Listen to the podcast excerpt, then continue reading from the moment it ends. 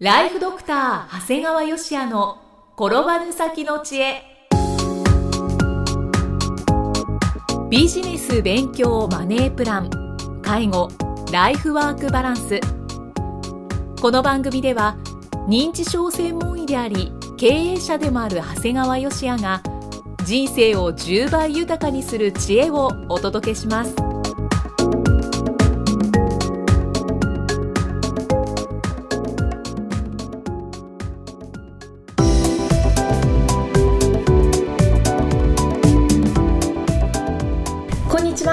は、いきみえです。ライフドクター長谷川芳也の転ばぬ先の知恵。今回は第54回目です。長谷川先生今回もよろしくお願いします。よろしくお願いします。さて今回は長谷川先生の患者さんのお話ですね。そうなんですよ。はい。あの私はですね別に経営だけしてるわけじゃなくてねはい。あの訪問診療っていうのも実は大事なライフワークの一つなんですね、はい。で今でも、まあ、僕ともう一人のドクター2人で大体年間560名の患者さんを、えー見取らせていただいてるんですね。はい。で、まあ、今回はその見取らせていただいた素敵な患者さんたちのお話をご紹介したいと思います。今回はじゃあ医師としてのお話そうなんです。ですね。時々長谷川さんってお医者さんだったんですねって言われることもあるもんですから。一人目はね王さんっていう方でね。はい。で、まあ、ここの方はあの最初は認知症があったもんですから、はい。あのグループホームで見せていただいていてでその後脳梗塞で寝たきりになっちゃったもんですから、また別の住宅型有料に入所されてたんですね、はい。まあ、グループホームも住宅型有料ももううちが訪問診療させていただいているところだったもんですから、とっても長いお付き合いだったんですね、うん。はい。で特にまだ王さんがグループホームにおられた時っていうのはねまだお元気だったもんですからいろんな思い出があるんですよ。で王さんはね元保険の外交員だったのねかなり優秀な外交員だったみたいで、はい。結構私稼いどったんだよなんてことを言っとった。あそうなんですね、うん、だから僕ら医者の顔とかねスタッフの顔とか、うん。なんか名前とかね、うん。どこに住んでるとか奥さんがいて子供何人っていう家庭環境までよーく覚えてたのね。へだから本当にこの人認知症と思えるようなとこあったんですね。本当ですよね。大体住所まで覚えてるってことはないと思うんですけど。あのねこれはね実は僕ら認知症やってるとねよくありまして特別に若いうちに鍛えられた能力っていうのはやっぱり残るんですね。うん。別に認知症になったら全部ダメになるわけじゃなくってだから昔例えば経理をやってた人って数字の能力がずっと残るし、まあ、ある意味この王さんの場合はもう相手の顔を覚えたりそういう家庭環境とか覚えるっていうのはもう絶対的に必要なものだったんでしょうね、うんはい。だからもう本当に他の部分落ちててもそこだけはバッチリでしたね。ああやっぱこう使っていた部分そうが残る。もうそれも特別に使ってたところなんでしょうね、うん。でねもう僕らが定期的に、えーグループホームに診察に行くとね、はい。王さんは僕の顔を見るとそこそっと部屋に入ってっちゃうのよ自分の部屋に。あれ？とか思って、はい。でまあ王さん以外の方をこう診察してると、うん。ちょうど終わりがけぐらいになるとあの部屋から出てきて診察受けられるんだよね、うん。何やってんだろうと思って。はい。で後でスタッフに聞くとね教えてくれたんです。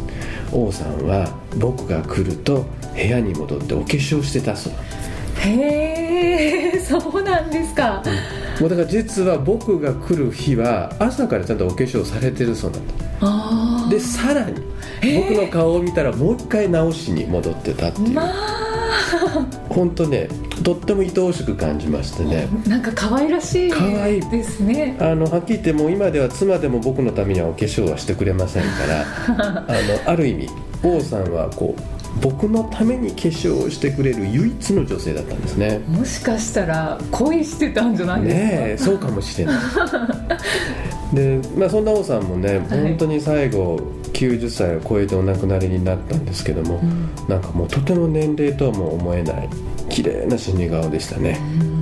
あの本当に素敵な思い出を残していただいた王さんのご冥福をお祈りしたいと思ってます。なんだかジーンと来てしまいました。そうですね。はいもう一人ははい。まあやはり以前紹介した住宅型有料老人ホームっていういわゆるスマイルメディカっていうところで、はい。えー筋萎縮性側索硬化症っていう、まあ、神経難病の一つの患者さんを見取らせていただいたんですね。で、まあ、この方最後は本当に苦しむこともなく本当に穏やかな最後だったんですね。はい。でも最後亡くなった時にあの患者さんの闘病経過を改めて見るととっても複雑な思いになったんですね実はこの方20年前にいわゆる神経難病であるこの筋縮性側索硬化症になったんだけど、はい、まあ、やっぱその後徐々にね最初は歩けてたのがもう歩けなくなってベッド上の寝たきり状態になってその後はもう飲み込めないし呼吸もえー、うまくできないもんですからこう胃に穴を開けて気管切開を作ったという状況なのでね、はいはい、でもそうなるともう当然家での生活は無理ですから、で無理なんだけどじゃあ家以外でどこで見るかって言ったらね、まあ、病院になるんだけどもそんな医療度が高いもんだからね、もう病院も今そんなに長くは受け入れてくれないもんだから、3ヶ月から6ヶ月ごとにもずっと転院してたんですよね。そうなんですね。だからなんかかわいそうじゃない？そうですよね。なんかこう転院をしなければいけないっていう、うんうん、なんか不安がつきまとうし。そうなんですよ。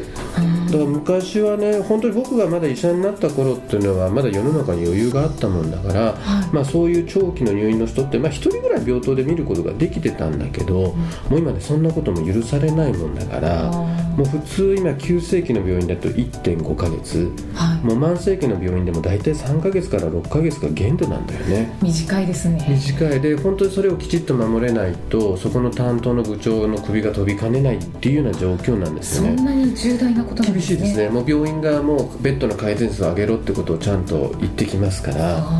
だから本当にねこれ別に何か悪いことして難病になったわけじゃないんだよね。だから本当にこう本当に何の理由もなくなって皆さんだって気になるかもしれないんだけどこういうのが今のこの国の現状なんだよね。はいでもねその今回、まあ、前も以前にも紹介したこの住宅型有料老人ホームこれ岐阜県の多治見市にあるんだけどこのスマイルメディカっていうのはもうそういう中でなんか一人奮闘してるんだよね。これ住宅型有料老人はこういう人見てくれるかっていうとほとんどのとこは見てくれないんですよ、はい、住宅型有料老人ホームはもう住宅ってついてる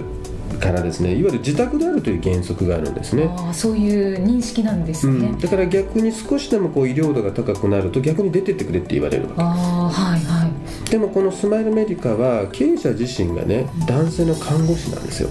だからまああえてこういう医療度の高い人ばっかりを見てくれてるんですね。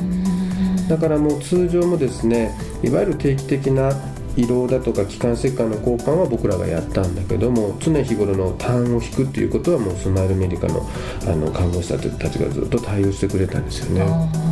だから本当にねご家族の方も最後言っていただいたんだけどもね本当に最後の1年8ヶ月はね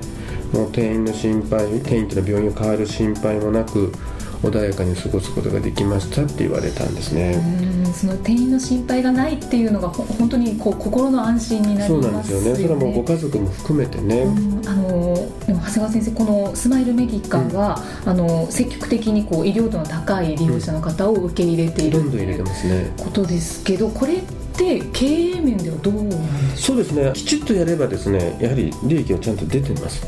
だからまあ彼らは、まあ、特に彼らって言ったらやっぱり女性の看護師さんってこういうの苦手なんだけど彼は男性であり看護師なんだよね、はいはい、だからちゃんとその自分の理念だけを追求するんじゃなくて利益もちゃんと計算していますから、うん、あのそういった意味ではすごい理想的で、まあ、僕は本当にこれからの高齢化時代、まあ、よく皆さんこんな問題があって困ってるこんな問題があって困ってるってすぐ言うんだけど、うん、もうとにかくしょうがないじゃないですか。もう今この国にもお金がないわけだから。だから今の現状の中でいかにやるかっていうことで本当にいわゆるこうスマイルメディカの経営者のようにね経営センスを持ってるけどやっぱり職人なんだよね。だからそういう人たちが変なしこの国をね変えていくんじゃないかなと思うし、うん、やっぱそういう若い人たちとやっぱり僕らも協力していきたいなと思ってますね。モデルになりますね。なりますね。でまあこんな形で我々はこう年間560名在宅で看取りをしてるんだけど、はい、なんか皆さん人が死ぬっていうと真夜中だと思ってない？あななんとなくそういうイメージはあります。そうなんですよ、はい、で僕らもねなんとなくその夜呼ばれたのがイメージが強いもんですからなんか夜亡くなってんのかなと思っていろいろこう統計なんか取るんだけどね、はい、大体各時間帯均等になくなってますね。あそうそうなんですね、うん。まあ、それでもねやっぱ月に12回はこう夜間に呼び出されることになるんですが、まあ、夜間に12回をまあ2人の医者で分担してるからまあ実際あの呼ばれるのはもう2ヶ月3ヶ月に1回なんだけど、まあ、でもやっぱり夜起こされて車を運転して患者さんの家に向かうというのはまあ結構辛いんだよね。まあ大変ですよね、まあ、でもねそこへ行った時に患者さんのご家族から本当に口先だけじゃない本当に心からの感謝の言葉をねいただけるんだよね、まあ、だからなんとなくこう続けることができてるんですね、はい、でもねこの間昨年末に不思議なことを聞かれたんだよね。ご家族から頼まれたのね、はい、先生もう亡くなりそうだったからねもう今日の夜ぐらいが山かもしれないからその時は夜でもいいから呼んでくださいねって言ってたら先生あの患者さん亡くなった時先生の連絡朝じゃいけませんかっていうわけ。え？普通ですぐ来てって言われるのが多いもんですからそれをあえて朝ってえなんでですかって聞いたら、はい、もう身内もみんな高齢で真夜中から動き始めても誰も動けないと、だからもうあえてあのもうこの方は老衰でしたからもう分かってることだから朝じゃいけませんかっていうもんですから、まあならいいですよっていうふうにご家族の依頼に応えるようになしたんですね、はいはい、で実際最後はどうも真夜中の3時頃にあの呼吸が止まったみたいなんですが、うん、ご家族そのまま様子を見られて朝6時ぐらいにご連絡をいただいてそこからお伺いをして死亡確認。でそこから身内に連絡し葬儀屋さんに連絡をして実は何の問題もなくスムーズにいったんですね。そうなんですねでこれねえ何何それが何を意味するのって思われるかもしれないんだけど、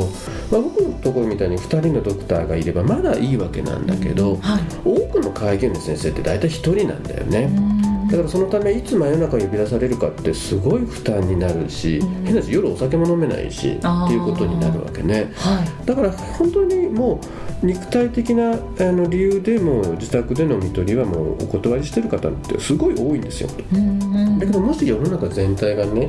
まあ、夜中夜中に亡くなった場合はそのまま様子を見て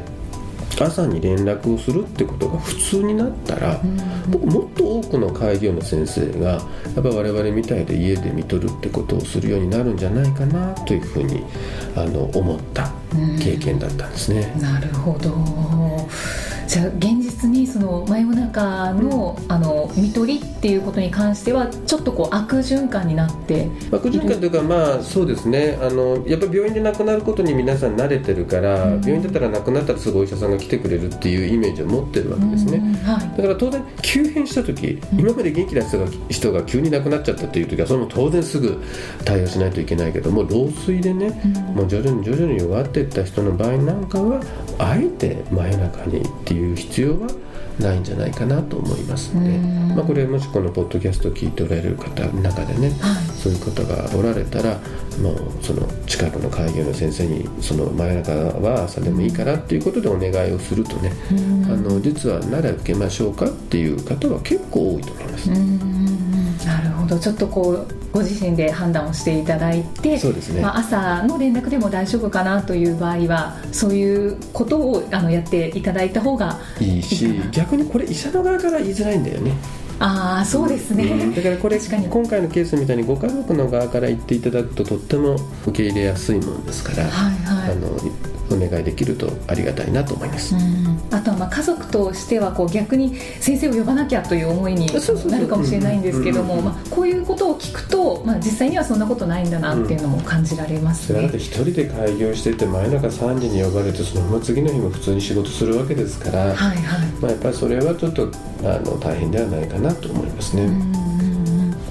ではあの最後になりますが、この定期購読いただいているリスナーの皆さんはあのご存知ではないかと思うんですけれども、はい、あの4月から毎月第2第4金曜日に映像番組ライフドクター長谷川芳也のブレインウォッシュ計画なくして自由なしをお届けしております。でこの番組では経済的自由と精神的自由を手に入れるための必要なことを5つのカテゴリーに分けてお話をしていますので、えー、ぜひ皆さんこちらもご覧になっていただけたらと思います。あの有 YouTube だったり、えー、iTunes ストアあとプレイングループのホームページからもご覧いただくことができます。で、えー、ナビゲーターは私イキが務めさせていただいております。あのぜひ映像でも長谷川節炸裂そうです、ね、しておりますのではいまあ、どんな顔して喋ってんだということもありますし、はい、あの正直今のまだ YouTube あの最初の映像は全然こなれてないところがありますのでこなれていない感じが今後どう変わっていくかっていうのを見ていただけるとありがたいですね、はい、はい、まあ、どんどん長谷川節は炸裂していくんだろうなというふうに思いますが、はい、ぜひ皆さんこちらもお楽しみください。えー、今回は先生が見取られた素敵な患者さんたちとともに在宅見取りについての考え方をお話しいただきました。長谷川先生ありがとうございました。ありがとうございました。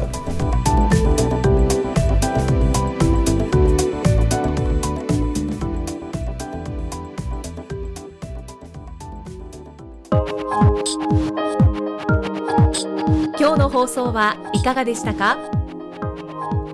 番組ではご感想や長谷川よしあへのご質問をお待ちしています。番組と連動したウェブサイトにあるホームからお申し込みください。